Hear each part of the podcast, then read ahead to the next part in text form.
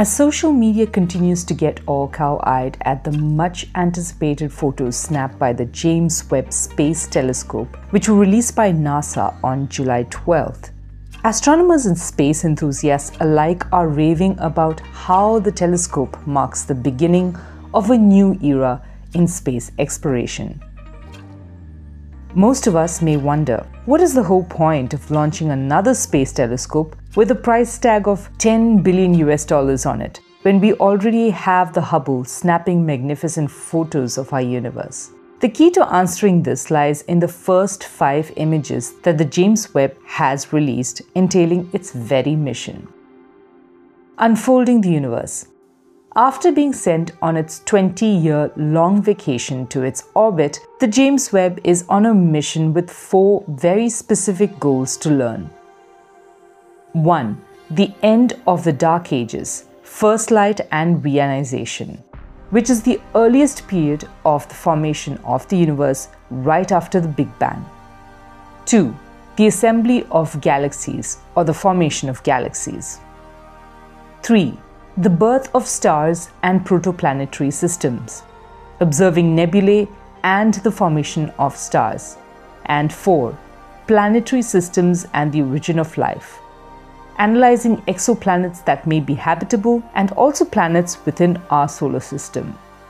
In order to know how James Webb will accomplish these goals, we must first understand how the telescope works. Although I'm not keen on covering the engineering aspect fully, I do intend to go into some of the important details about the functioning of the telescope so as to know the significance of each goal. A fair bit to read or listen to, so buckle your seatbelt, Dorothy, because Kansas is going bye bye. What is the James Webb Space Telescope? Named in honor of James Edwin Webb, one of NASA's most prolific administrators, this odd looking next gen space telescope uses a different technology to view the universe like never before. Where is it located? The telescope orbits around the Earth and is positioned in such a way that it orbits in a constant pattern balanced by the gravitational pull of the Sun and the Earth. This position is known as the Lagrange point, as the telescope is close enough to communicate with Earth at the same time derive solar power from the sun and provide a clear view of deep space.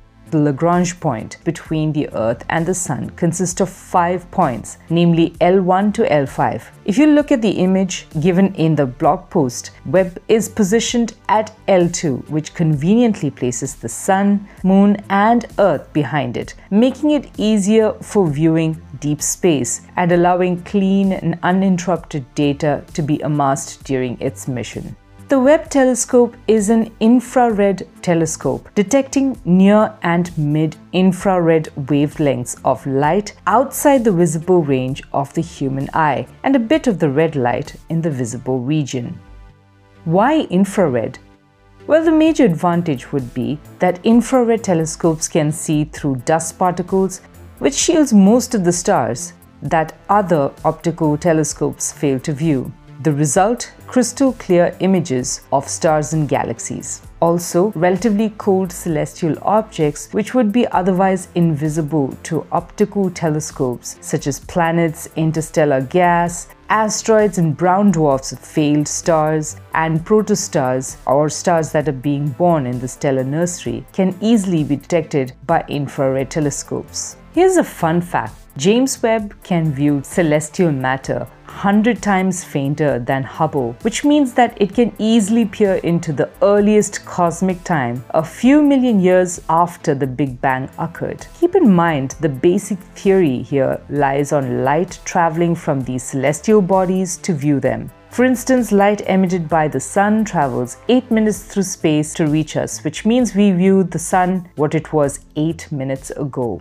The infrared light is captured effectively by the primary mirror of the telescope, which is the largest ever to be made, around 6.5 meters long. It consists of 18 closely fit, thinly plated gold beryllium hexagons. So the infrared and red light traveling through space is first captured by the primary mirror and reflected onto a smaller secondary mirror, which is detected by the scientific instruments with the help of sensitive sensors and analyzed.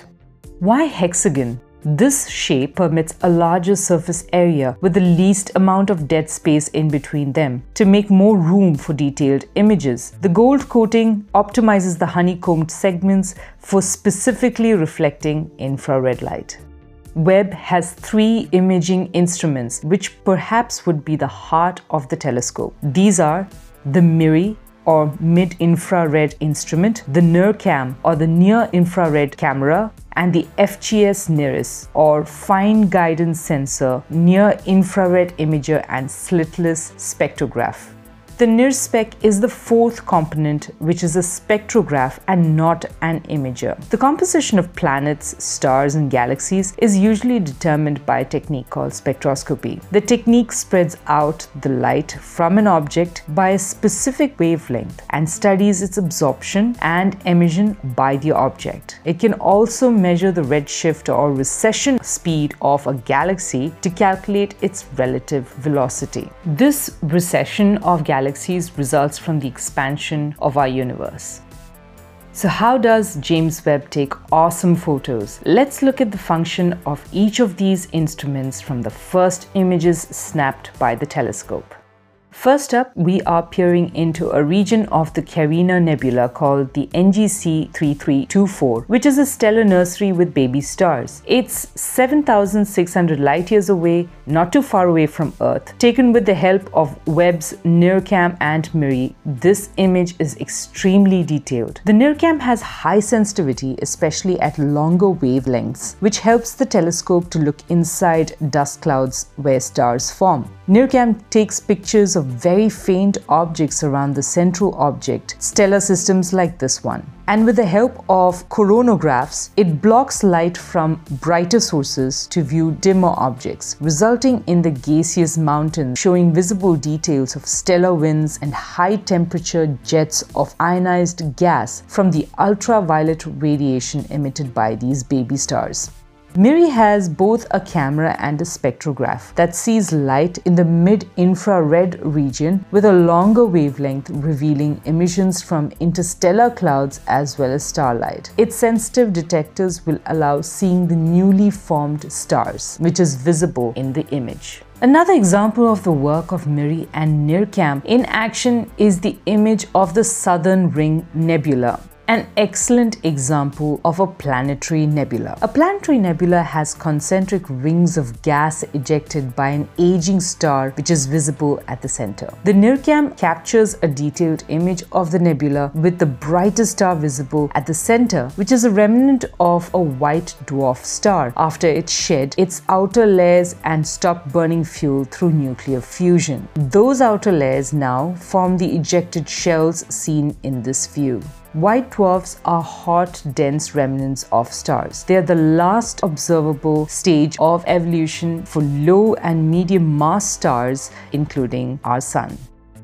But hang on, the mid-infrared image by MIRI of the same nebula shows a dimmer star in the background and it was found that these two stars orbit around each other, stirring the gas and dust. If you look carefully, you can see that most of the multicolored points of light seen in the background of the nebula are actually galaxies. This is clearer in the image taken by MIRI. The galaxy cluster SMACS 0723 is Webb's first image of a deep field with thousands of galaxies and with some of the faintest and smallest objects seen. Both NIRCam and MIRI imaged this field as shown in the two photos here, creating composite images over a span of around 12 hours at different wavelengths. The NIRSPEC array spectroscopy has more than 248,000 tiny doors or microshutters that can be individually opened to gather spectra or detected light of up to approximately 150 individual objects simultaneously. Of the galaxies imaged by NIRCam, 48 individual galaxies were observed using this technique and were found to be as old as 13.8 billion years belonging to the earliest period of the universe. This surpasses Hubble's